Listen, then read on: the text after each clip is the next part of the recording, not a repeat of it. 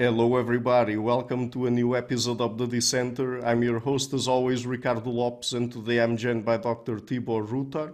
He is assistant professor of sociology at the University of Maribor, Slovenia, researcher at the Center for the Study of Post-Socialist Societies in Maribor, and researcher at the Research Center for Strategy and Governance at the University of Ljubljana. His scholarly work is currently focused on political, economic, and historical sociology, particularly long-standing social issues related to democracy and capitalism. And today we're going to focus on his latest book, Capitalism for Realists, Virtues and Vices of the Modern Economy. So, Dr. Rutar, welcome to the show. It's a big pleasure to have you. Hi, Ricardo. It's so awesome to be here. Thanks for having me. So uh, sometimes I like to start my interviews with definitions because, particularly when it comes to a debate surrounding the vices and virtues of capitalism, many times you see people on both sides of the aisle using definitions that fit their purposes. Uh, I mean, for, for example, people on the left to try to find more vices than virtues, and on the right, the opposite. So, uh, how would you define capitalism as an economic system? Yeah, so the, the most basic and abstract level, I think of capitalism as a system that has the following. So that is secure property rights, private ownership of the means of production, and widespread market dependence and widespread market competition. So that means that a society is capitalist if people in it are not afraid that their property is going to get expropriated overnight, if the majority of the productive assets like uh, factories and offices and firms and companies are held in private hands uh, instead of a, a, collective body like a state, uh, then with market dependence, I simply mean that uh, you need to have the, the major uh, economic actors like capitalists and workers need to get involved into market exchange on a daily basis if they are to reproduce themselves in their structural location. So as workers and as capitalists, if they stop going to the market, capitalists stop uh, cease being capitalists, and the same goes for workers who have to constantly resell their uh, labor power. And then lastly, with market competition, I simply mean that ha there has to be loads of buyers and sellers of goods, of services, of labor power. They have to be competing among each other. Um, there, there mustn't be too many monopolies. Uh, the, uh, the entry into market for potential new entrants has to be relatively easy, not too many uh, trade barriers and so on. So if you group all that together, I'd say the society uh, is capitalist. Now, one could also uh, one could also uh, say here, well, but why choose this definition? Uh, like you said, Ricardo, there are many definitions of capitalism. Uh, some are very minimalistic. Some people say that wherever you have money or markets, uh, you have, or the profit motive, you also have capitalism, which I don't think is uh, quite right. but yeah, why choose my definition? Well, one issue here is, of course, that definitions are tautologies. They can't be correct or wrong. There is no one true definition of, of capitalism or anything else. But what I try, try to do to manage this problem of arbitrary definitions is I uh, first ask, what are the typical economic consequences that most people associate with capitalism? And then I try to work backwards and try to stipulate the social institutions and incentives that have to exist in a society so that people behave in such a way that they bring those economic consequences about. Let me just say a few words on this. Uh, so the typical economic consequences of capitalism are constant increases in GDP per capita, year on year, decade on decade, maybe even century after century, uh, constant increases in labor productivity, uh, the constant uh, process of cutting costs, trying to be more efficient, innovating technologically, introducing labor-saving technology into the production process. The, most, most people agree on that. And then if we ask ourselves, well, what kinds of social structures need to exist in a society for people to behave in such a way, the answer is what I gave you before. Those are the main institutions of capitalism. Mm-hmm. And since I mentioned at the beginning that there are different positions and takes on capitalism and also, on the other hand, socialism, what do we know about people's current opinions on those two systems? Oh yeah, yeah, yeah. We have some evidence, and I go through the data in my book, uh, from, coming uh, mainly from the U.S. That uh, many, many people are very critical of capitalism, and they are quite appreciative of uh, socialism, especially the youth. Young people, especially Gen Zers and millennials, it's something like 60 or 70% uh, approve of uh, socialism and they're uh, disapproving of capitalism. And then it gets to 50 50 or 40 60 for older generations. Uh, so yeah, most people, even the majority, are critical of uh, capitalism. You can also look at uh, YouTube. You've got um, many YouTube creators, content creators like um, uh, Vaush or Hasan Piker, people that have hundreds of thousands of subscribers, millions of subscribers, tens of thousands of concurrent live viewers. And what they do is they create content on Marxism, Marxist political theory, socialism. They comment on daily news from a socialist perspective or anti-capitalist perspective. And people seem to, to love that kind of content. Also, if you look at organizations, mm, I think I talk uh, in the book about the Democratic Socialists of America. This was a tiny uh, group, a relatively tiny group 10, 15 years ago, like uh, 10,000 members, and uh, most of them older people. The, the average age, I think, was 70, something like that. And then in the past 10 years, with the campaigns of Bernie Sanders and Jeremy Corbyn, uh, the, the, the membership has swelled to 100,000 and the average age was brought down to, to 33, something like that. So especially young people, Ricardo, are quite appreciative of socialism, even though we don't know precisely and they don't say themselves quite uh, precisely what they mean by socialism. Usually they don't mean Soviet style uh, centralized planning. They don't mean really existing socialism from the 20th century. What they have in mind mostly is uh, Nordic style uh, social democratic capitalism like Denmark or Sweden, when you have robust capitalist institutions, um, property rights and free markets and so on, but also a large size of government. So loads of taxation, social transfers, and uh, high levels of government spending and social spending, and some security for workers, centralized bargaining, that is strong trade unions, so they, they want a mix, I would say, of capitalism and socialism that is at bottom, uh, at its core, more capitalistic than socialistic. So that is one issue with the word, like you said, with the word uh, socialism. Mm-hmm.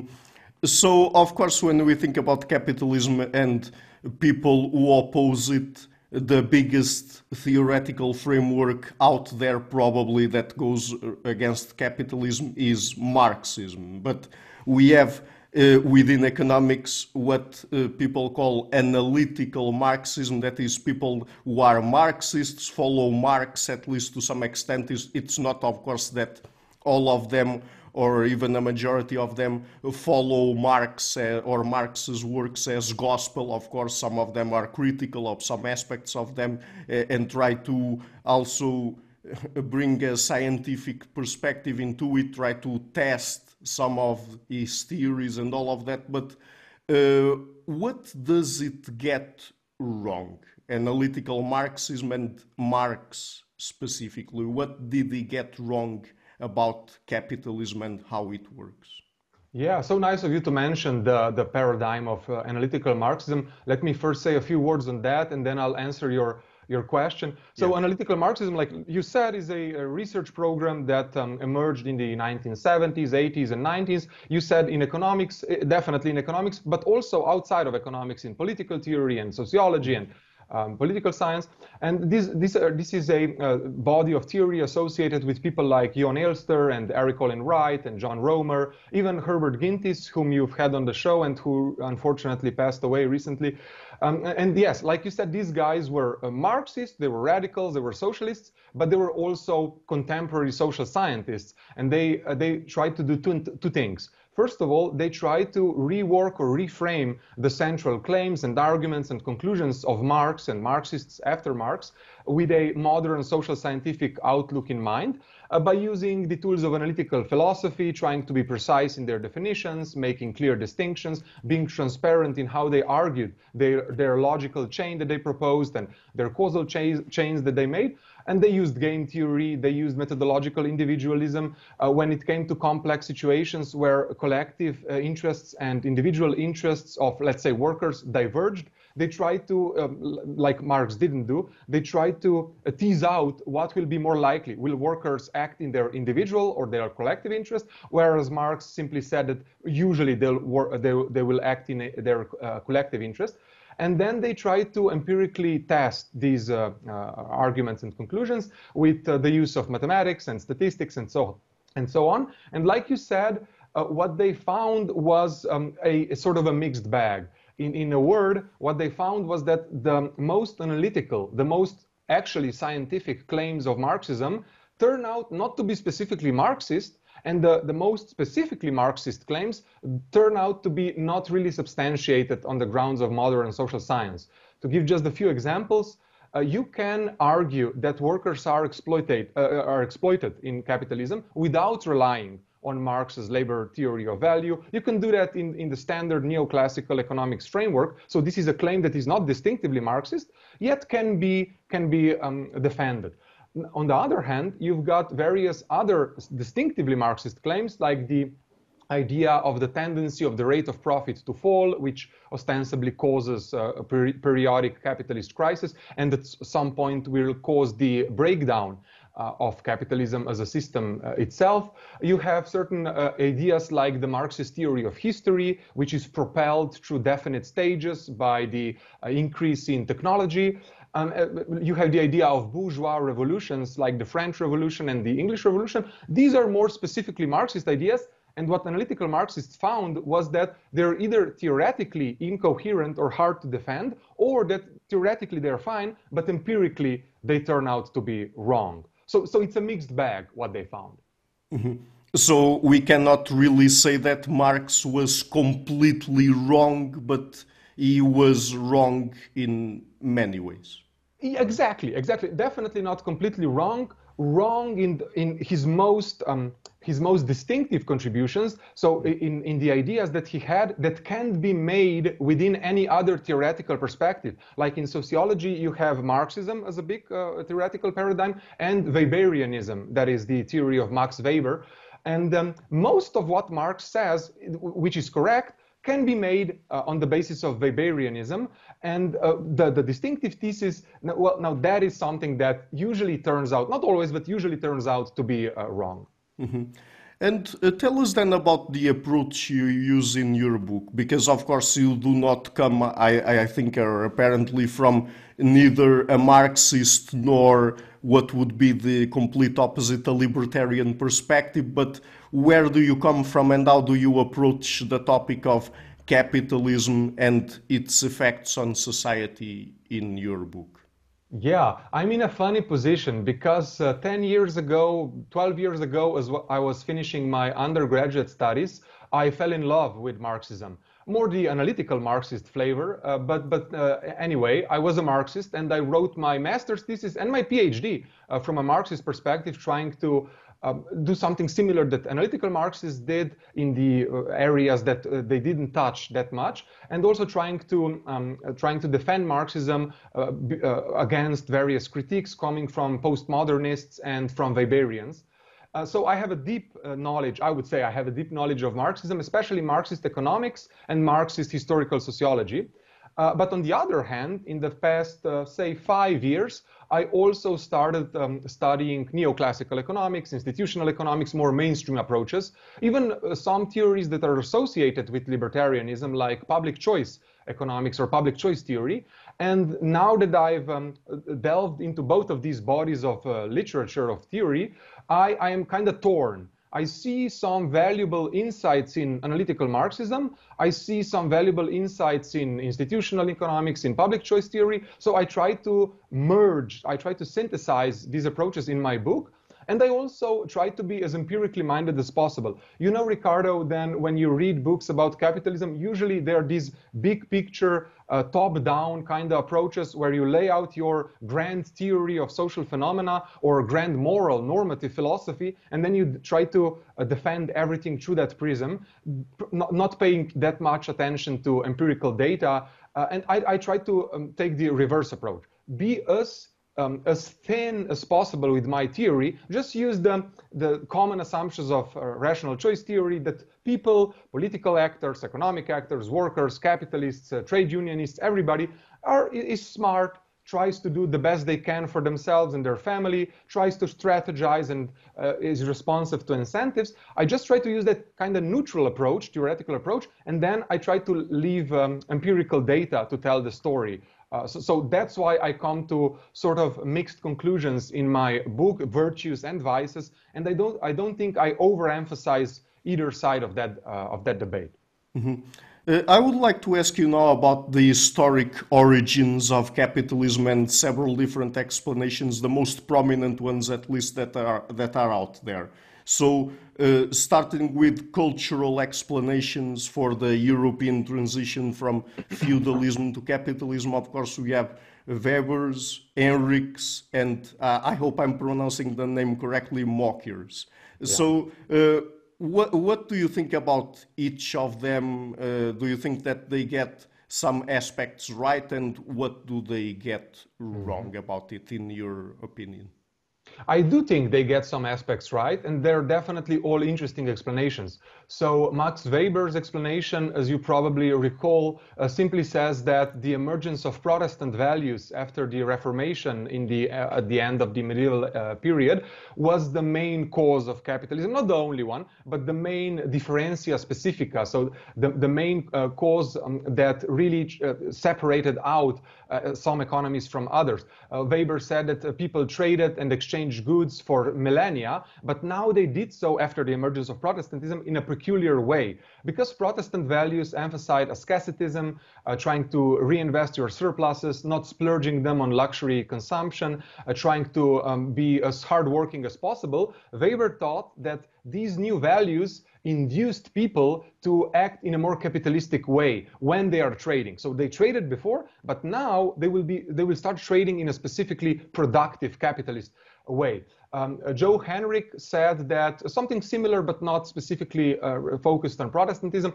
Uh, he said that from uh, uh, the 5th century AD up till the 1500s, there were some significant normative changes uh, that the church, not the, the Protestant church, but the church in general, um, the, the Catholic Church um, ignited. Uh, and by doing that, it unintendedly caused the, the, the, transition to democracy, to capitalism, to modernity in Europe. Uh, the, the story is quite long and complex, but in a few words, what he said is simply that they banned um, uh, uh polygyny, they tried to enforce uh, monogamous marriage, they banned um, um, marrying your cousins, and they enforced neo-locality, which means that young couples have to move away in a different village from their parents. And through a very complex process, these basically created the social context where strangers started meeting and cooperating, and that for um, Henrich induced very various correlates of modernity like individualism and capitalism and so on. And then Joel Mokyr that you mentioned simply says that the emergence of Enlightenment values and Enlightenment ideas in the 17th century, the 18th century, was what caused uh, Western Europe to diverge from the rest and so to, to step um, on the path of modernity and the Industrial Revolution. Now, what I think uh, might be missing from these accounts or what I think they get wrong is the following. So um, all of them, Weber, Henrich, and Mokyr, have a, a thesis that applies to the whole of Western Europe or most parts of Western Europe, but what I show in my book is that actually only one part of Western Europe, namely England, was really special when it comes to economics or uh, uh, the economy. After uh, the 15th and 16th century, only England between 1500 and 1800 AD really moved to a self-sustaining um, capitalist type of economic growth where GDP per capita is constantly increasing uh, and you're no longer trapped in a Malthusian cycle where labor productivity is constantly increasing. This didn't happen in Italy. This didn't happen in France. This didn't happen in Sweden, in Austria, in Switzerland, in Germany. So these pan-Western European theses, I think, are, are they're kind of missing the, the, the, the uniqueness of England. Mm-hmm. So, uh, taking into account what these explanations lack, what would be an alternative explanation then? Yeah. Yeah, I would be more focused, uh, more than on cultural phenomena or ideas, I would be focused on what happened with uh, power relations, especially in England, because it was special. Power relations at the end of the Middle Ages, what happened with the um, arrangement of property in England, because I think here we will find answers to my uh, initial answer uh, to your question about the definition of capitalism. That is, how, you how do you get, how do you uh, come from a society full of of uh, peasants, small peasants living on their land, to a society where almost everybody is a worker who can't, who doesn't have anything to reproduce himself, but has to sell their labor power in the market. So what I would say is the following. Um, in the aftermath of the um, Black Death, of, of, the plague pandemic that you know killed one third to one half of the whole of Europe, and yeah. this applied also to England. So, in the early 15th century, late 14th, early 15th century, there were significant changes afoot uh, on the countryside in England. Uh, specifically, uh, peasants uh, increased their bargaining power. They become, be became more powerful vis-a-vis -vis the landlords because they now became a precious commodity. many of them died off landlords were dependent on them on their exploitation for their uh, surplus. So now peasants became more powerful, and they decided to try to throw off the feudal yoke uh, of the institution of serfdom. Inst the institution of serfdom was basically uh, something like being a slave. You were bound to your lord. You were bound to the land. Your mobility was highly restricted. So naturally, peasants would fight against that, and they they managed. They succeeded in their fight against that in the mid 15th century or the early 15th century, serfdom was abolished. And now, Ricardo, uh, landlords in England were faced with a double revenue crisis. First of all, because so many peasants died off because of the pandemic. And then secondly, because the remaining peasants became free. And free peasants are hard to exploit. So they now had two options, the English landlords did, uh, how to react to this revenue crisis. The first option was what their counterparts in uh, France did. In France, when something similar happened, uh, landlords simply turned to the state. They built up or joined the tax office absolutist state, which could exploit free peasants through the institution of taxation. This was hard to do in England for reasons we don't have to go uh, into right now, but this was not really on the table in England. Absolutism was not on the table uh, in England, so there was only the second option that the landlords had. And the second option was they could um, rent out, they could lease their private land, the, the, landlords that they had. And this what we are talking here about one third of the best land in England, hundreds and hundreds of acres of land per individual landlord. Uh, they were in a much better position in this respect than the French uh, landlords were. Uh, they, they, saw this land uh, in England and they thought to themselves, well, now that this land is simply laying unworked, no, no peasants, no serfs are working the land, what if we don't get any surplus from it? What if we economically rented it out to wealthier peasants called yeomen? Um, they would probably take on uh, our lease and maybe we could get a, a, rent in return. And they did so. They instituted temporary contracts that would um, run out in a few years, maybe a decade. And now the wealthier peasants, Ricardo, had a very different incentive than before. Wealthier peasants, before this transference of uh, land, only worked uh, 20 or 30 acres, which is something, but you can do that with your own family labor. You don't really have an incentive to specialize in the production of one single crop, uh, let's say grain, try to produce as much as possible and efficiently as possible, and then uh, sell that um, produce on the market. You don't have such an incentive with 20 acres of land. But now that these yeomen, these wealthier peasants got 100, 200, 300 acres overnight, suddenly it, make, it made sense for them to specialize. And this is one way, Ricardo, in which they became dependent on the market. Because now they used all of their land to just produce for the market everything they can, and then with the money they get back, they would try to buy for themselves uh, food and clothes, so, so various uh, stuffs that they produce for themselves back then before the transference uh, on, their, on their land. So uh, this and a few other things like um, there was competition between landlords. They tried to get rid of this land as soon as possible. So they offered good deals to the peasants. This started unintendedly creating market dependence, market competition on the market for land, on the market for agricultural products. And these were the first steps uh, to, towards agricultural capitalism in England. There was one more, I should mention, one more um, process that was important because uh, by, by mentioning what I just did, we can explain the first, the appearance of first two legs of the triad, the, the typical capitalist triad, uh, that is the um, capitalist landlord, and the capitalist tenant farmer, but we haven't explained the last one, that is the landless laborer, the wage laborer. And this starts emerging uh, in the uh, aftermath, that is the 16th and the 17th century, when the wealthier peasants and landlords, now working together, uh, try to expropriate small peasants. Uh, through legal and illegal evictions, they throw the small peasants uh, off the land and privatize it. And they also take ownership of the commons. So um, various pastures and woodlands and lakes that were held in common ownership before, um, these actors now put a fence around that and privatize that land. So by doing that, now you start seeing a creation of a large class of landless laborers that could do what? Well, they could be employed on those large farms of hundreds of acres because those farms can no longer be worked by the uh, family labor of the wealthier peasants. So now you really start seeing uh, the emergence of capitalist structures. Mm-hmm. Uh, of course, this is not a topic that you touch on directly in the book, but I think it's important just to ask you one brief question about it. Of course, we have all of these sorts of explanations Henrichs, Weber's, Mokyr's, yours, Marx's, and uh, other libertarian uh, and more capitalist oriented explanations or explanations that uh, favor more or put uh, capitalism under a better light, let's say.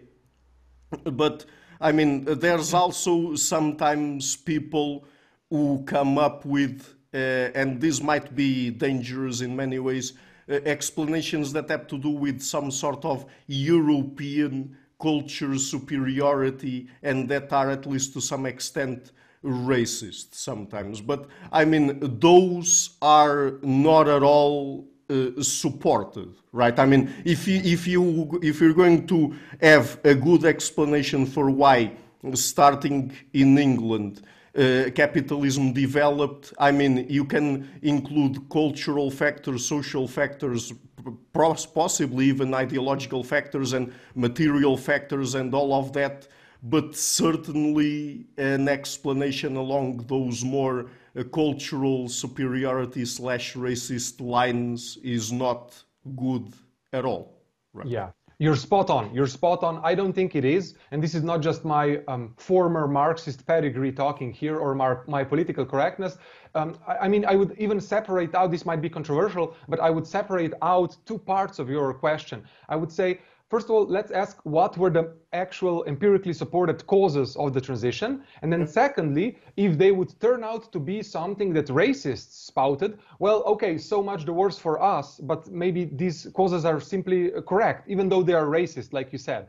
But uh, as it turns out, I agree with you, the, the various proto-racist, essentialist causes are not uh, actually supported. We cannot talk about a pan-European culture or the genius of European mind or the inventiveness of Europeans. No, uh, simply the, the phenomenon of the reverse, reverser of fortunes or the fact that England was a backwater in, in the Middle Ages was one of the least developed um, European societies, and also, of course, on world scale, in comparison to China, England was nothing. And then, at least according to my story, England becomes a preeminent capitalist power. Well, obviously, nothing changed in a century that would make uh, Europeans or Englishmen specifically from um, peoples that are not very uh, uh, industrious and uh, are not very inventing to suddenly becoming geniuses. So I com completely agree with you. Those explanations don't hold water.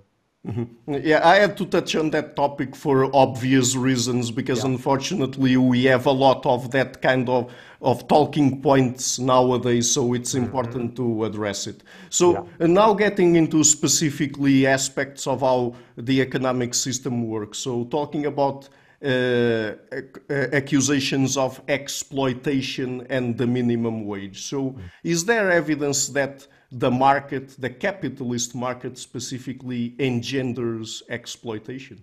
Mm-hmm. Yeah, let me first take exploitation and then we'll come to the minimum wage because it's related, like you suggested. Mm-hmm. Um, so, Uh, let's maybe now take a step back, first of all, and define exploitation. I would say that exploitation in broad terms involves two uh, characteristics. First of all, this is a process of unequal exchange between at least two parties. Somebody has to give you something, and then you give them something back in return, but this is not commensurate. Uh, the, the, the, exchange is not reciprocal. So in the case of wage workers and employers, wage workers give employers uh, a part of the profit, and then what they give back, the employers give back in the form of a wage, is lower than that amount. That would be exploitation. And the second characteristic is that um, this has to happen because because one of the parties in this exchange has to be in a vulnerable position. So the worker is exploited not just because he completely voluntarily decided to engage in non-reciprocal exchange, but because his outside options are not as good. And so in, in a way, uh, this is again not my Marxism speaking here, but in a way he's structurally not forced, but structurally induced to do something he otherwise probably wouldn't do even though exploitation is usually mutually beneficial. I should also say that, Ricardo, exploitation is not a zero-sum game. Usually it is true, like libertarians say, that workers offer themselves up for exploitation because they know they'll benefit from that. The problem is that the benefit they get is not high enough. It's unfair in some way. So that's, that's why we call it exploitation. Now for the explanation, or you said, oh, does the market engender exploitation? Well, um, the Econ 101 perfect competition model would say no because you have uh, infinite amount of uh, sellers and buyers of labor power. Employers are competing among each other for employees. Uh, everybody is perfectly informed and rational. Employees know all of their outside options, uh, so they could quickly switch a job if they were uh, um, exploited.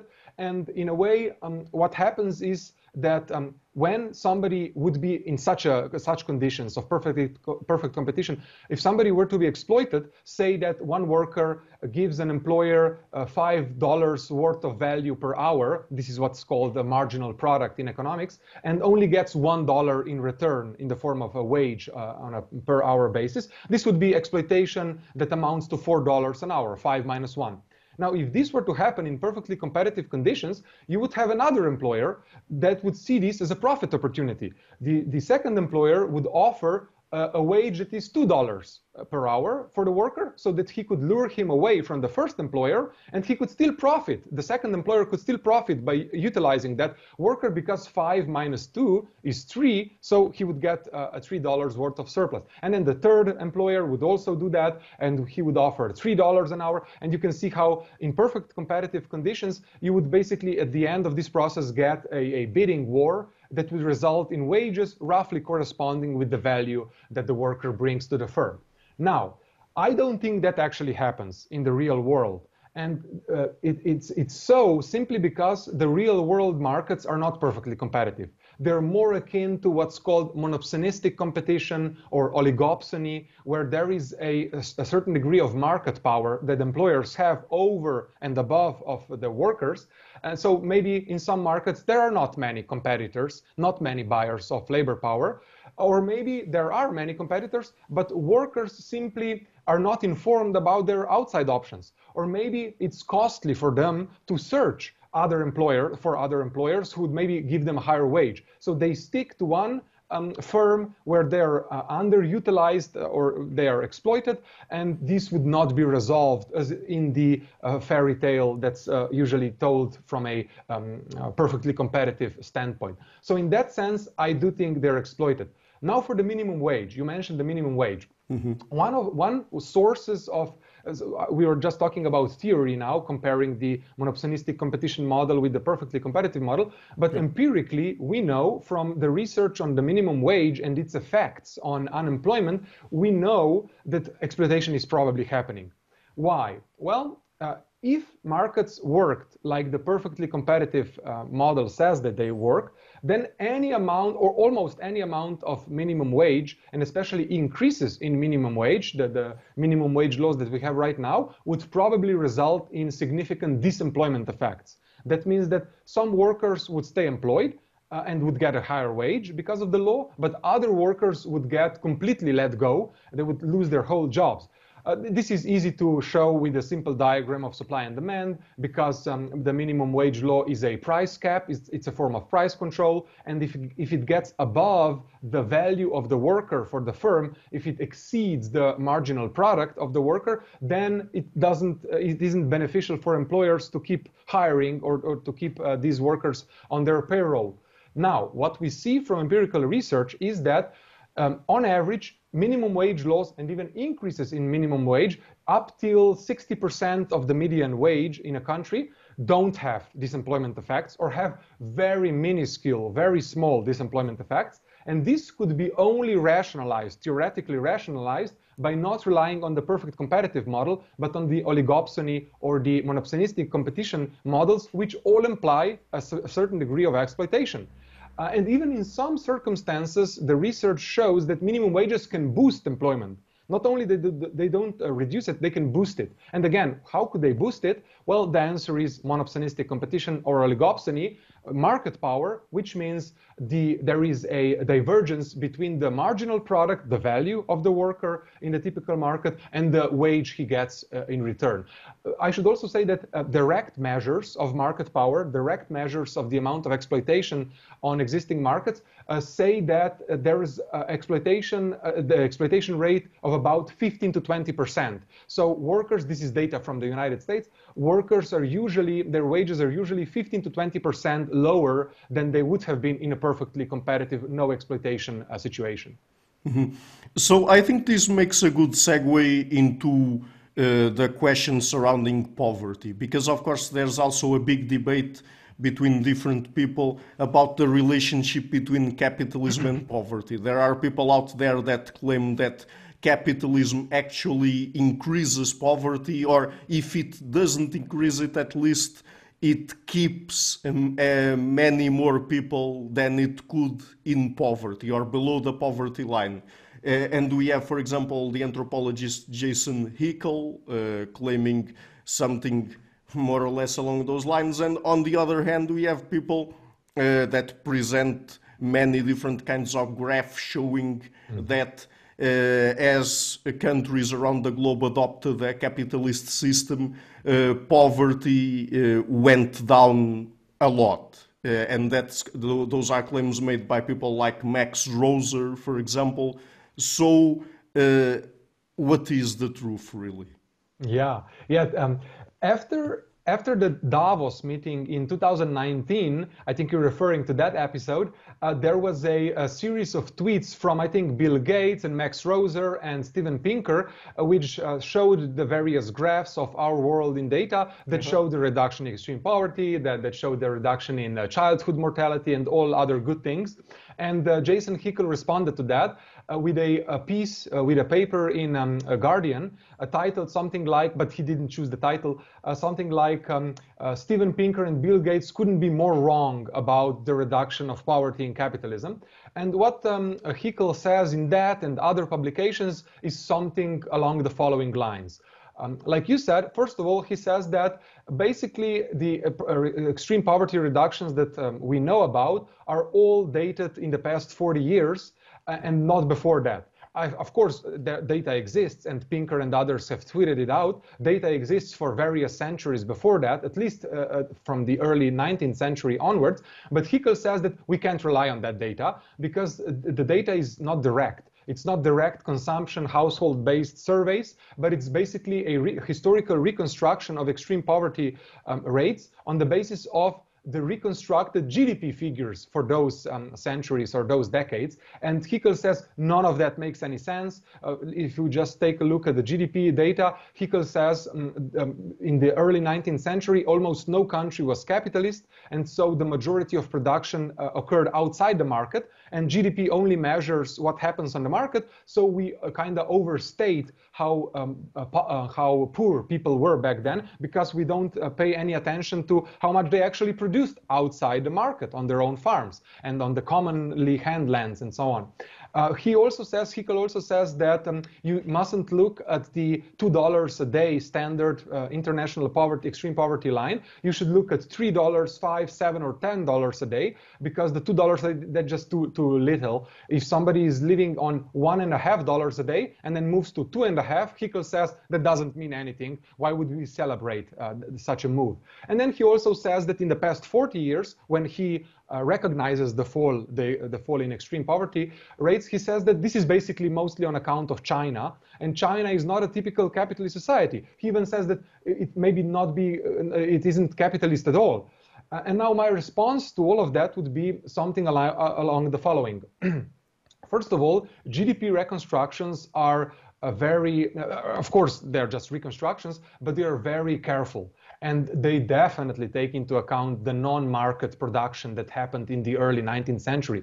Uh, historians look at um, uh, cereal yields, uh, grain yields, uh, crop yields in general. They look at how many um, cows and other livestock uh, various peasants possessed. They look at the amount of pasture land, of arable land, and they try to estimate based on that what the GDP of a country was, even though not none of that was um, uh, mediated by the market.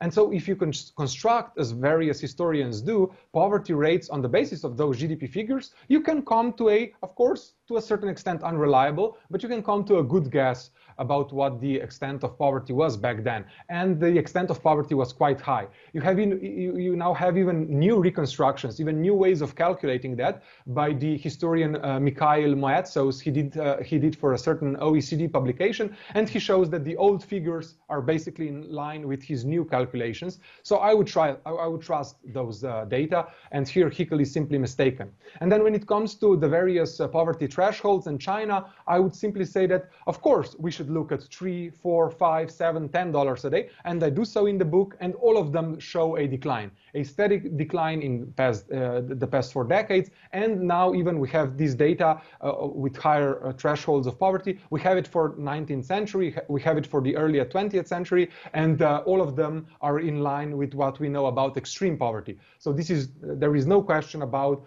$2 a day being somehow unsatisfactory uh, or not in line with other data.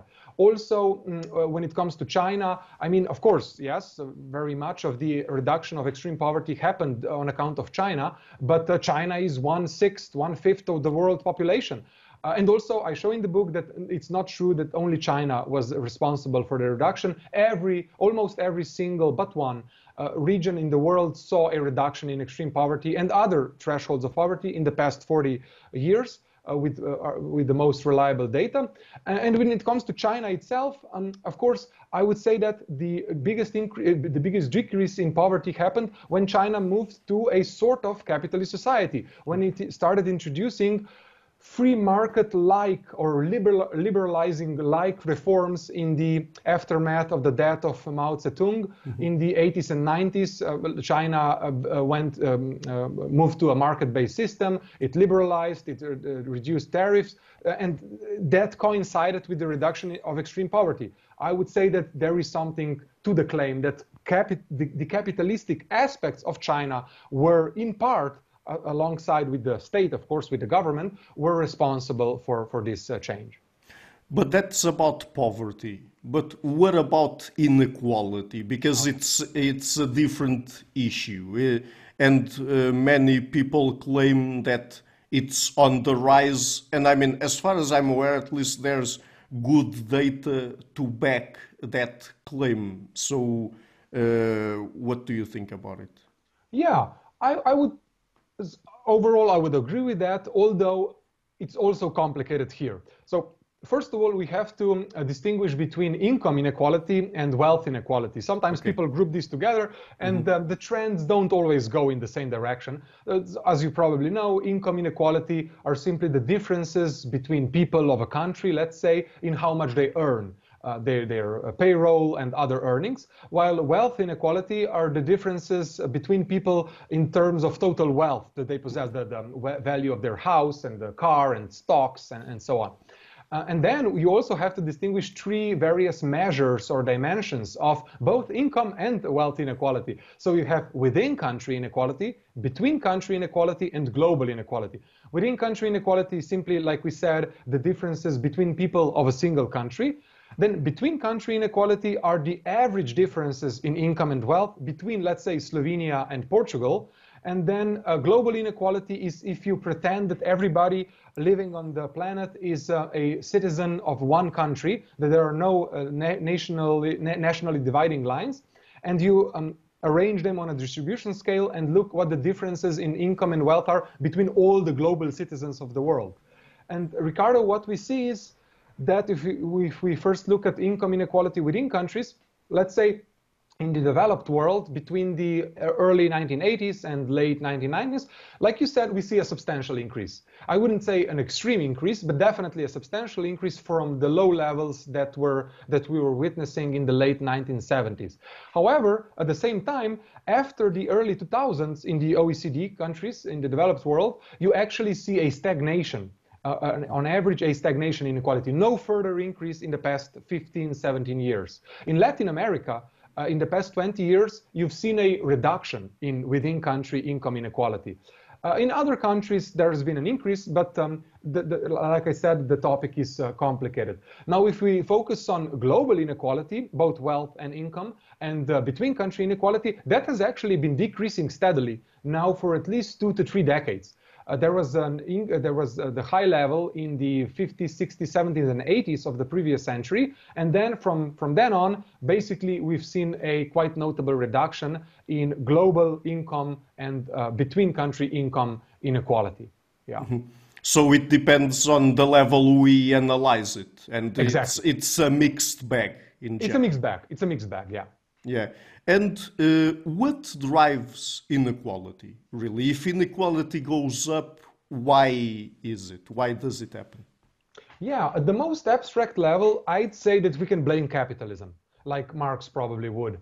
Uh, so we can say that uh, simply the fact that when you have relatively free markets where forces of supply and demand are dominant, well, there, in such a situation, you'll see many people that have various different skills, partly due to biological reasons, partly due to social reasons, uh, have many different talents, many different skills, and because some skills will be in high demand, like programming skills. Everybody wants to hire a programmer nowadays. Um, some skills will be in high demand, but their supply will be relatively low, let's say, because only a few people can do that right now. Um, and other skills like um, sweeping the street or um, uh, washing a car, everybody, almost everybody can do that. And the demand for those skills is not all that high because everybody uh, is already doing that, let's say. Then you'll have a mismatch in supply and demand, and some people will have high wages and some people will have low wages simply because of the interaction of the forces of supply and demand. So in that sense, I think capitalism could be uh, to blame for rising inequalities. You also have to uh, then bring into the analysis the fact that in capitalism we have secure property rights, we have private ownership of the means of production, we have um, inheritance, uh, in, uh, well, we have inheritance taxes, but we also have inheritance laws which um, make sure that uh, wealthy people can pass on most of their wealth to the next generation, which then can start with a huge advantage, with a huge privilege, and even compound, build upon that wealth. So in that sense, both, both incomes and wealth will probably start diverging or uh, inequalities will start emerging in terms of wealth and, uh, and income in a capitalist society. Uh, uh, those can be kept in check by various government policies like progressive taxation. I already mentioned um, uh, inheritance tax, but also simply progressive taxation. The fact is, as you probably know, and this even holds for the United States, not just Europe, that um, wealthy people pay much more in taxes, both in absolute and relative terms as a percentage, much more in taxes. And in that sense, you can tone down inequalities, uh, which are otherwise spontaneously in capitalism, uh, they tend to increase. We even see that in the United States, if you look at the Gini coefficient, this is one measure of inequality on a scale from 0 to 100, where 100 is total inequality and 0 is total equality. Uh, the US right now stands at around 40, a Gini of 40. In Europe, it's usually around 31, 32. And um, if you look at the Gini inequality for the United States before and after taxes, there is a 20% difference. So um, um, inequality is reduced by one fifth if you include social transfers and taxes. Mm-hmm. And uh, before we move on to another topic, I think there's one more question about inequality that is very important to address here. So, what are its consequences? If we have high inequality, does it have social, political, economic, and other kinds of consequences? That's a very good question because sometimes people get confused about that as well. So, uh, uh, on one level, inequality seems a, a, a phenom- to be a phenomenon that we should not be too much too worried about. Um, the economist, uh, the economist Deirdre McCloskey had a critique of Thomas Piketty, the author of The Capital in the mm-hmm. 21st Century, the, the guy that we all associate with inequality research, and she was very scathing in her critique. And she said that um, Piketty, when he's worrying about inequality, he's just worrying about a vague sense of envy. Uh, people uh, should be worried about inequality, she says, if they are envious, if they are jealous. But because when inequalities are increasing, she says, um, the living standards of everybody tend to increase. Uh, there is nothing much to inequality aside from envy, being envious. Uh, she says that the slogan, the, the usual activist slogan uh, that, um, that says the rich are getting richer and the poor are getting poorer is not actually correct. And she's, and she's right. She's right. This is not correct.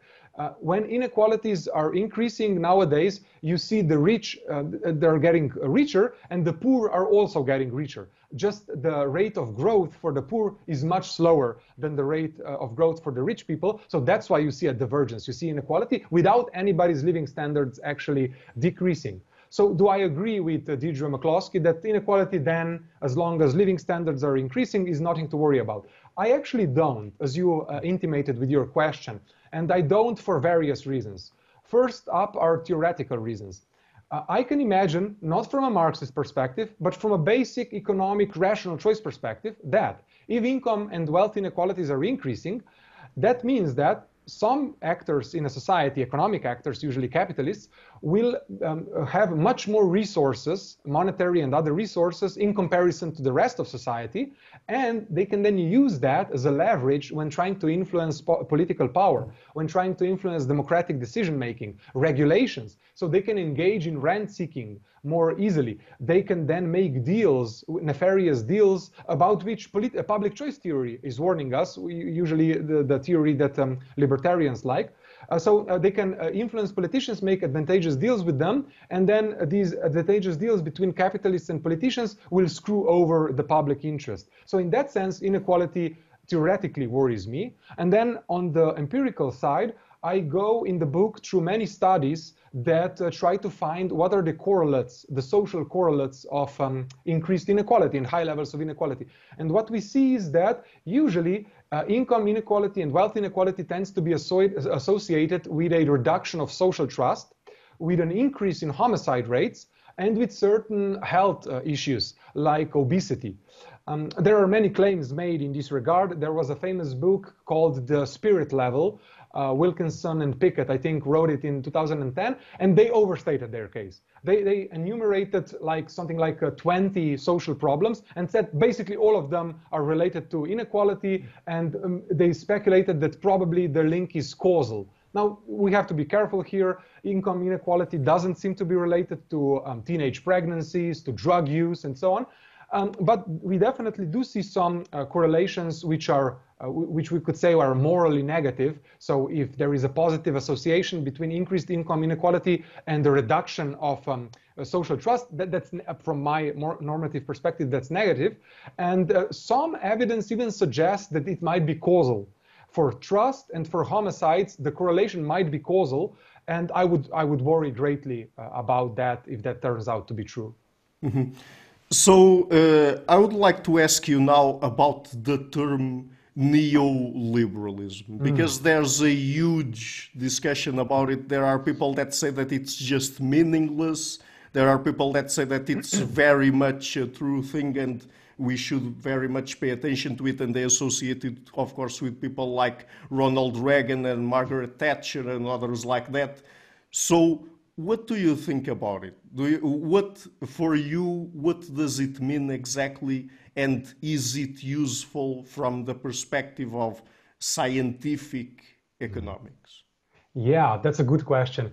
When activists use it, and predominantly left-wing activists are the one who use it, usually it's kind of meaningless and vague. Usually, like you said, they just uh, they use it to describe something that they don't like, something that has to do with economics, or maybe not even that. They enumerate a few problems like um, mental health issues or the rise in suicidality and an opioid crisis or the rise of individualism and consumerism, and they simply say that is neoliberalism and I hate it. Or they say that all, all of those things that I hate are associated with neoliberalism, which I won't define, but um, it's something bad.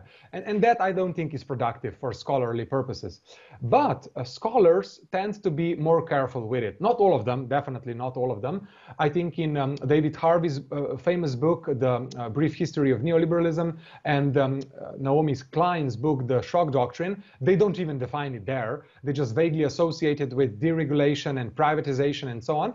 But some scholars do are, are careful to, to define it um, more precisely, and when they do so, they use it in four uh, different ways, uh, but which are all related. First of all, they think that neoliberalism are various uh, discrete attempts at economic reform that have to do with deregulation or privatization or, or something like that. So when a political actor uh, um, privatizes a formerly um, uh, a firm that was formerly held in national ownership, or if they reduce tariffs, if they liberalize trade, um, if they do something like that, they would say that this is doing neoliberalism. Uh, then the second definition would basically stretch that one, the first one, and would say that no, neoliberalism are not simply discrete attempts at reform. Neoliberalism is a whole economic system. It's a type of capitalism. Which type? Well, the type that it's characterized by the following. High degree of privatization, high degree of deregulated economy, uh, a small uh, size of government, so low taxation, low amounts of social transfers, uh, low amounts of um, government spending, and um, a, a overall a, a more free market economy. That would be one meaning of the term neoliberalism.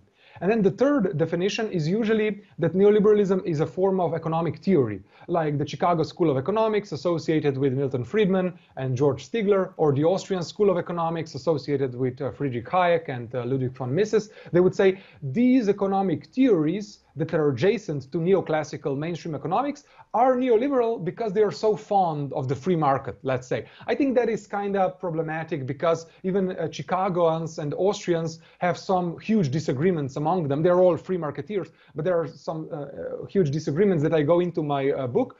Um, so I would be skeptical of that definition. And then lastly, the last definition is that neoliberalism is a uh, worldview, an, an outlook, an ideology, not just an economic theory, an ideology that says that every social problem or most social problems can best be addressed by free market principles, by the price mechanism, by the introduction of trade and exchange and money and so on. Uh, so that, that would be the last definition of neoliberalism. We could also, but, but you will probably ask me this later, we could also talk about the, the effects it has uh, uh because um, that has been even more controversial, than the definition. Uh, but I guess, uh, yeah, maybe let's leave that for, for later. Yeah, because I, I mean, I hear many people who are not necessarily activists associating the term neoliberalism with stuff like market deregulation, privatization, uh, the degradation of workers' rights, the minimum wage, and uh, also, uh, I mean, basically restructuring the system to favor wealth concentration among the elites and the degradation of uh, job uh, conditions and stuff like that. I mean, the term precariousness comes up a lot about the precariousness of jobs and all of that, the, the gig economy, for example. So, I mean, can we still, uh, from an economics perspective, take something useful from that? Yeah, yeah, sure, we definitely can. Um, now, I would be careful here to try and define neoliberalism in normatively, morally neutral ways I would just say, like you did, that neoliberalism is an attempt at uh, deregulating the economy, at privatizing. Maybe uh, the deregulations that we talk about are also involve uh, precarization of labor, the um, and and maybe um, they impact trade unions. But I would just say neoliberalism are certain institutions or certain reforms and then what their outcome is. Do they actually undermine the bargaining position of labor? Do they actually negatively influence the living standards? Now, that is a separate empirical question. Uh, and what we find in the literature is that, um, again, it's a mixed bag. So one of the most famous, most used uh, empirical operationalizations of neoliberalism is to use the various uh, indexes of economic freedom that are developed by usually libertarian-leaning um, uh, institutions like the Fraser Institute or Heritage Foundation. But um, the Fraser Institute uses third-party data to construct the uh, index. So I don't think that there's any bias in the construction or the data that they use of the index. And um, these indexes usually involve five dimensions. Uh, first of all, the size of government, and they classify each country for every year on, on all of those uh, five dimensions, whether, whether it's more economically unfree or more economically free, or maybe, Ricardo, for our purposes, uh, more neoliberal. So um, one dimension is the size of government. This means that if you have a high amount of taxation, loads of social transfers, and all the rest of it, then you're not neoliberal, you're not economically free. According to this index, you get a low score. Uh, and then you have things like um, property rights, the legal system, um, uh, freedom of international trade, the amount of regulation, and sound money. And all of those other dimensions are also scored on, on a scale from 0 to 10. And the more neoliberal you are, the higher the score is. And then we can look at correlations. We can look at um, whether the more neoliberal, according to this index, the more neoliberal countries have all other sorts of problems that usually activists and some scholars associate uh, the term with.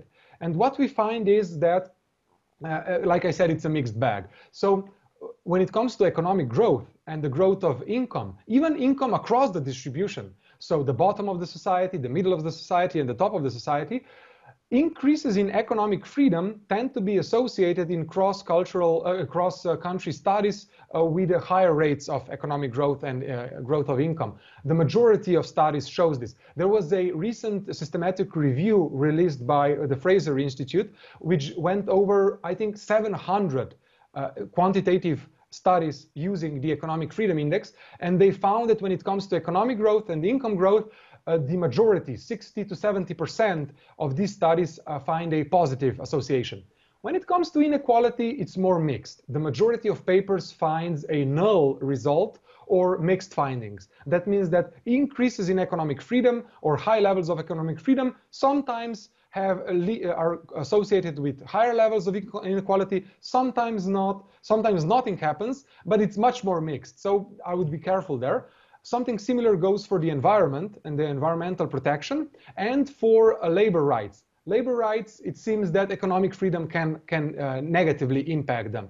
Uh, so then it's just, like I said, it's an empirical question. I don't think we should bring any uh, emotions in it and just try to dispassionately look at the data. I go through the data in my book. There's also a critique by, by certain Marxist scholars. They say we shouldn't use these economic indexes because they're um, constructed in a way that hides how, how capitalist or neoliberal a society actually is, because it just looks at uh, the, um, uh, uh, the rule of law or um, corruption, and if there is a high degree of uh, rule of law or a low degree of corruption, it gets scored as a highly neoliberal country. I respond to all of that in the book. Um, there is something to that critique, but not as much as the critics think. So, uh, taking one step further, and of course, this is not something new. I've talked, for example, with Jerry Muller, who has a great book on the intellectual history of capitalism and how people from different ideologies reacted to the rise of capitalism and how they condemned it morally, socially, uh, religiously, etc. So, when it comes to the morals of the market, and when I asked you my first question about neoliberalism, you mentioned that some people associated with, for example, individualism and that some sort of moral condemnation in a sense. People tend to, uh, or many people associate markets with negative social behaviors and attitudes like increased aggressiveness, selfishness, corruption, mistrust, lack of empathy, and all of that are these claims supported by the scientific evidence or not? Yeah, surprisingly, mostly not. Uh, there are two mindsets here, like you just uh, said. So the Marxist critique usually is uh, one of alienation. Uh, of increased selfishness, aggressiveness, and, and, moral bankruptcy of the modern economy. And then on the other hand, you have Enlightenment thinkers like Condorcet and Thomas Paine and others who uh, were in favor of a, a, thesis they called the doux commerce thesis, the, the gentle commerce thesis. And they said that modernity, capitalism, markets, exchange, that would actually nourish the human soul and would make it better, not worse. And uh, like I, I, said initially, um, I think the, the second thesis, the second mindset is closer to the truth than the first, the, the critical Marxist thesis. Uh, we have various uh, studies here. Uh, Joe Henrich, which you already mentioned and whom uh, we uh, talked about, has done many studies looking at uh, how uh, market integration uh, when a society is highly integrated in the market or completely uh, self-subsistent and everything in the in between, uh, how, how, that relates to cooperation and giving and altruism, stuff like the pro-sociality. And what he and his, his team of researchers show is that both in the de developed world, just looking at differences between countries and their market integration in the developed world, or looking only at um, hunter-gatherer societies, some of uh, which are not integrated in the market and some of which are integrated in the market, and then comparing uh, all of that together, so making various different uh, comparisons, various different samples, basically we usually see that more market integration is associated with more cooperation, with less selfishness, with more pro-sociality, even controlling for religion, for sex, for uh, inequality, for the total amount of um, wealth in a society. So it's not wealth that is driving that, it's simply market integration, constantly meeting uh, strangers, constantly having beneficial, positive sum exchanges on the market with people that you don't know. That builds social, social trust that increases your proclivity to engage in cooperations, uh, cooperation, it seems so. Um, and then when it comes to what, uh, let's say, discrimination and tolerance, again, if you look at um, the uh, indexes of economic freedom and try to see what happens when a society either becomes more economically free or if you just look at the level of economic freedom, so compare the more free with the less free societies, you usually see that there is more tolerance for homosexuality, for communists, for uh, various ideologies than in other societies that are less capitalistic, less market oriented, less economically free. Um, you also see that, uh, you mentioned aggressiveness, you see that um, civil wars, uh, coup d'etats, interstate wars, homicides, all of that is usually um, more contained in societies that uh, trade with each, with, with each, other, that are highly market integrated, that are wealthy, that are economically free. Not all of that. I mean, homicides, I think, are uh, a mixed bag. Maybe uh, it's, it, I think it's a neutral association. The correlation between high levels of economic freedom and homicide rates, there, there's no association. And I think even one subsection of economic freedom, if you just look at size of government, the more neoliberal a country is, so the, the lesser, the, the smaller the government is, um, there is there seems to be a boost in homicide rates. So you have mixed um, findings even here, but Ricardo, overall, I think the Marxists are, are more wrong than not here. Mm-hmm. So one last topic then, and this is another complicated one. So about the climate and climate change. So there are people out there many activists again that blame capitalism for climate change. They say that climate change is uh, caused or was caused by capitalism and it's worsened by capitalistic activity, let's say, or capitalist activity. So, uh, is that true or not? Yeah, I would say it is. I would say it is. There are some nuances here as well, but uh, overall, yeah, I think that's true. So to the extent that capitalism ignites economic growth, and I argued in the beginning of our interview that it does so, to that extent, it definitely causes climate change because increased economic growth means more consumption of energy and uh, more consumption of energy usually comes from at least it did come in the past from fossil fuels which release emissions into the air pollutants and that warms the planet and uh, warming of the planet is the main issue that we worry about uh, when it comes to climate change because it has many knock-on effects and various uh, consequences that then more than the warming itself uh, are, are um, in our interest to, to discuss. Um, so it does it does now, we have to be careful, though, because various non-capitalist societies like the Soviet Union, which was a centrally planned economy with um, not much markets, uh, also were quite polluting and contributed to warming of the planet uh, because they also grew only for a few decades. Uh, self-sustaining growth for many decades and centuries only comes from capitalism, but they were able to grow at a large human cost through forced industrialization in the Soviet Union for a few decades. And um, to the extent that they grew, they also used more fossil fuels and they also, uh, comparably to the United States on a per capita uh, basis, and if you compare uh, comparable levels of economic development, they uh, destroyed the environment in many ways, especially by contributing to warming of the, of the planet.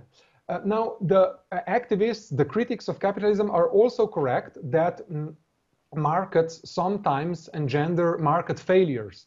So markets sometimes um, contribute to the overproduction of negative externalities like pollution because um, the costs of pollution are not spontaneously, naturally, um, they don't naturally emerge on the market. When two parties uh, make an exchange and they release some uh, emissions in the air, those emissions then hurt other parties as well that were not um, party to the exchange, and so they cannot assert their costs uh, in, in the exchange. So in that sense, uh, people in capitalism definitely are incentivized by the market to over pollute.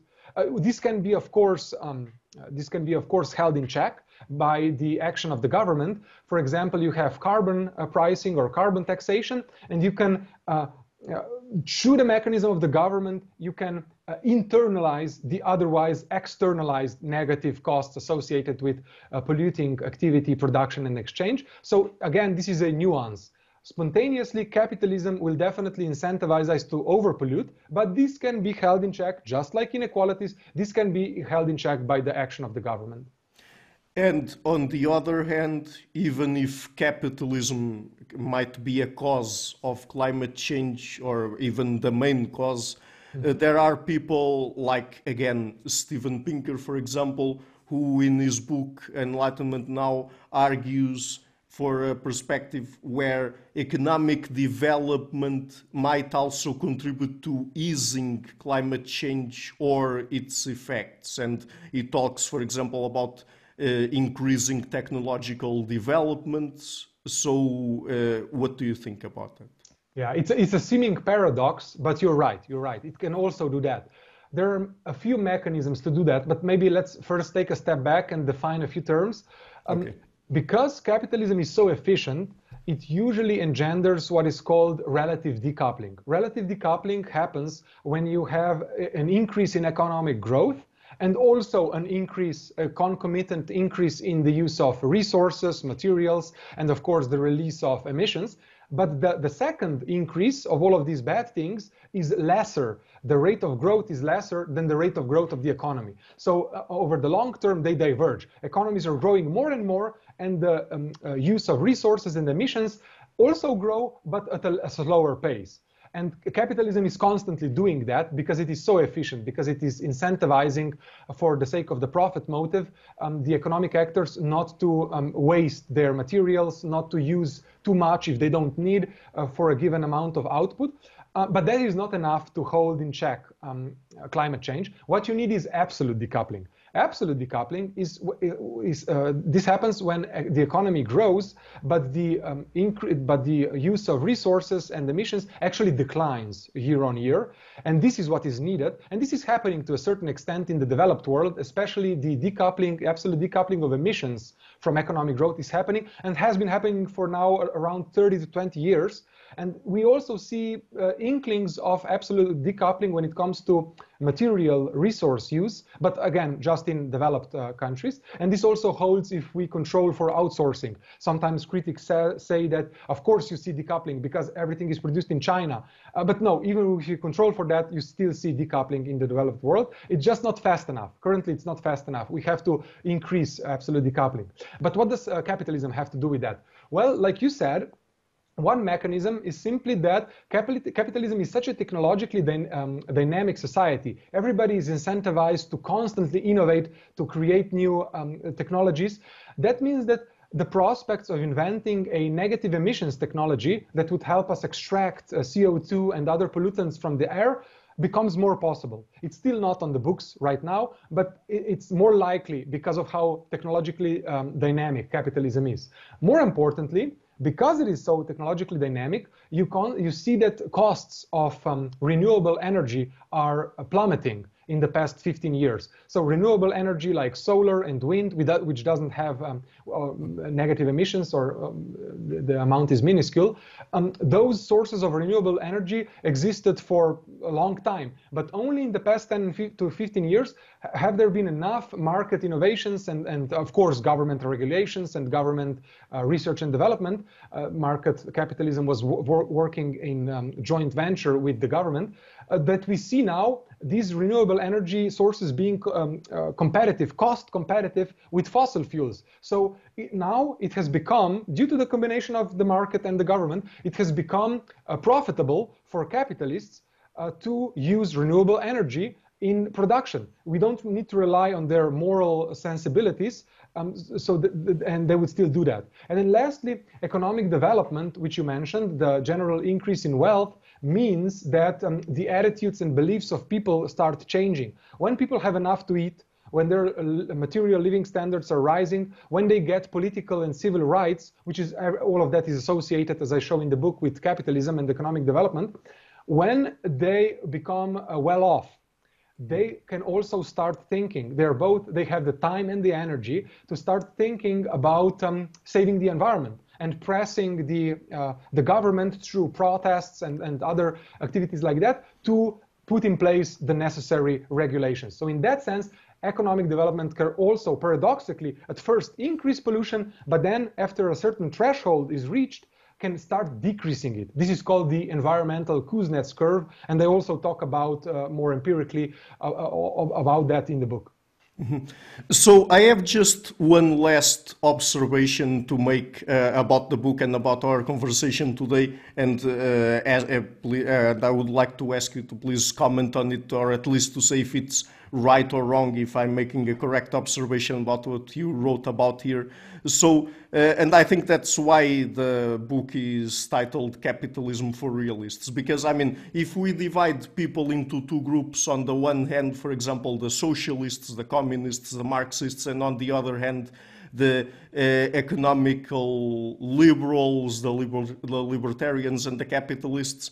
I mean, uh, both of them get a few things right uh, on the one hand, the vices of capitalism, and on the other hand, the virtues of capitalism. I mean, it's not that they're completely wrong about everything they claim about the vices and virtues of capitalism. But I mean, the, but the extreme views that some people have that uh, capitalism is a perfect system and or is the best possible system out there and no one can question it or on the other hand that it's the worst possible system ever and it only has vices and no virtues i mean but as in all science and particularly social science i guess that those are just silly uh, positions to have from a scientific perspective because it's very rarely the case if ever that mm -hmm. uh, something is all good or all bad and has just positive or negative effects or consequences. So is that a correct observation of what you're trying to expose there in the book or not? This was better said than if I said it, Ricardo. This is spot on. And um, I should mention that, of course, I think some of my Marxist friends will chastise me and will say, but, but why didn't you tell him that actually Marx himself was divided on capitalism? Marx himself said that um, capitalism is a very productive system. In the Communist Manifesto, he did toy with the idea that Marxism, uh, that uh, capitalism will increase absolute poverty, which is a crazy idea. But after that, he, uh, he didn't return to that idea, and he just said that um, capitalism will increase inequalities, but uh, absolute living standards for everybody will increase. So my Marxist friends will say, uh, why didn't you tell him that libertarians are the ones who are, deluded, but Marxists actually have a, a um, balanced view of capitalism? Now, I would say to that that no, like you said, Marxists definitely do overplay the vices of capitalism and understate the um, uh, virtues of capitalism. They do mention both of them, but they overstate one and underplay the other. And also, my Marxist friends would probably be surprised when, when reading public choice theory, when reading smart libertarians like uh, Matt Zwolinski or Jason Brennan um, or, or people like that. They would be surprised that they themselves also, libertarians also mention both vices and virtues. They tend to overplay the virtues and underplay the vices, uh, but definitely both of them do that. So um, yeah, Ricardo, I would leave it at that. That was a perfect summary uh, of the book. Thanks for that. Okay, great. So again, the title of the book is Capitalism for Realists, Virtues and Vices of the Modern Economy. I will be leaving a link to it in the description box of the interview. And by the way, apart from the book, where can people find you and your work on the internet? Yeah, um, I don't have any specific website, uh, but um, they can definitely find me on ResearchGate. Just type in Tibor Rutar and they'll find all of my publications there, most of them available to read. Um, they can also they can also look me up on Google Scholar. Uh, there, all the links to my work are there. Um, so that would basically be it for now.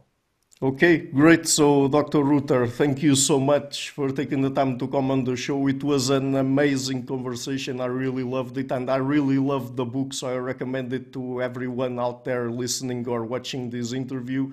And uh, it was a real pleasure to talk to you.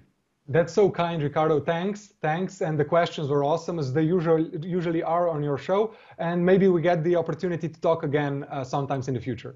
Sure. Hi guys, thank you for watching this interview until the end.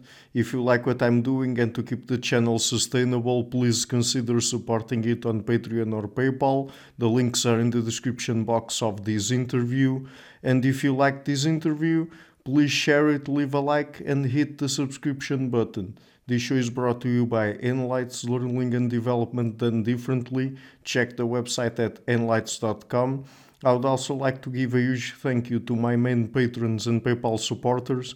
Karen Litzken, Blanchett Perga, Jerry Muller, Hans Frederick Sunda, Bernardo Seixas, Herbert Gintis, Olaf Alex, Jonathan Visser, Adam Kessel, Matthew Whittingbird, Arno Wolf, Tim Hollacy, Henrik Alenia, John Connors, Philip Force Connolly, Dan Demetrio, Robert Windiger, Rui Inácio, Zup, Marco Neves, Colin Holbrook, Simon Columbus, Phil Kavanagh, Jorge Spinha, Michael Stormir, Samuel Andrea, Francis Fort, Tiago Nunes, Alexander Dunbauer, Fergal Cusson, Herzog, Nuno Machado, Jonathan Librant, João Linhares, T, Samuel Correa, Eric Hines, Mark Smith, João Eira, Tom Hummel, Sardas France, David Sloan Wilson, Yacila Dez Araújo, Romain Roach, Diego Antonio Correa, Yannick Punter, Adana Rusmani, Charlotte Bliss, Nicole Barbaro, Adam Hunt, Pablo Stazewski, Nelek Bach, Guy Madison, Gary G. Hellman, Simon Afzal, Adrian Yegi, Nick Golden, Paul Tolentino, João Barbosa, Julian Price, Edward Hall, Edin Bronner, Doug, Douglas Fry, Franca Bortolotti, Gabriel Pons Cortez, Ursula Litzka, Scott Zachary Fish, Tim Duffy,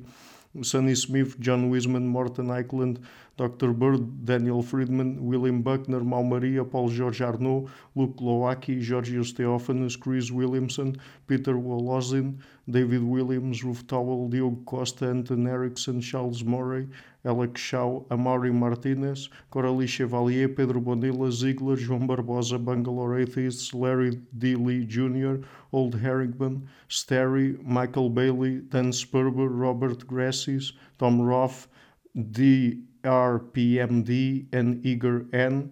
And special thanks to my producers, Izar Webb, Jim Frank, Lucas Tafinia, Tom Vanagdam, Bernard Ugni, Curtis Dixon, Benedict Mueller, Vega Giddy, Thomas Trumbull, Catherine and Patrick Tobin, John Carlo Montenegro, Robert Lewis, and Alnick Ortiz, and to my executive producers, Michel Rugieski, Matthew Lavender, Sergio Quadriano, and Bogdan Kanivets. Thank you for all.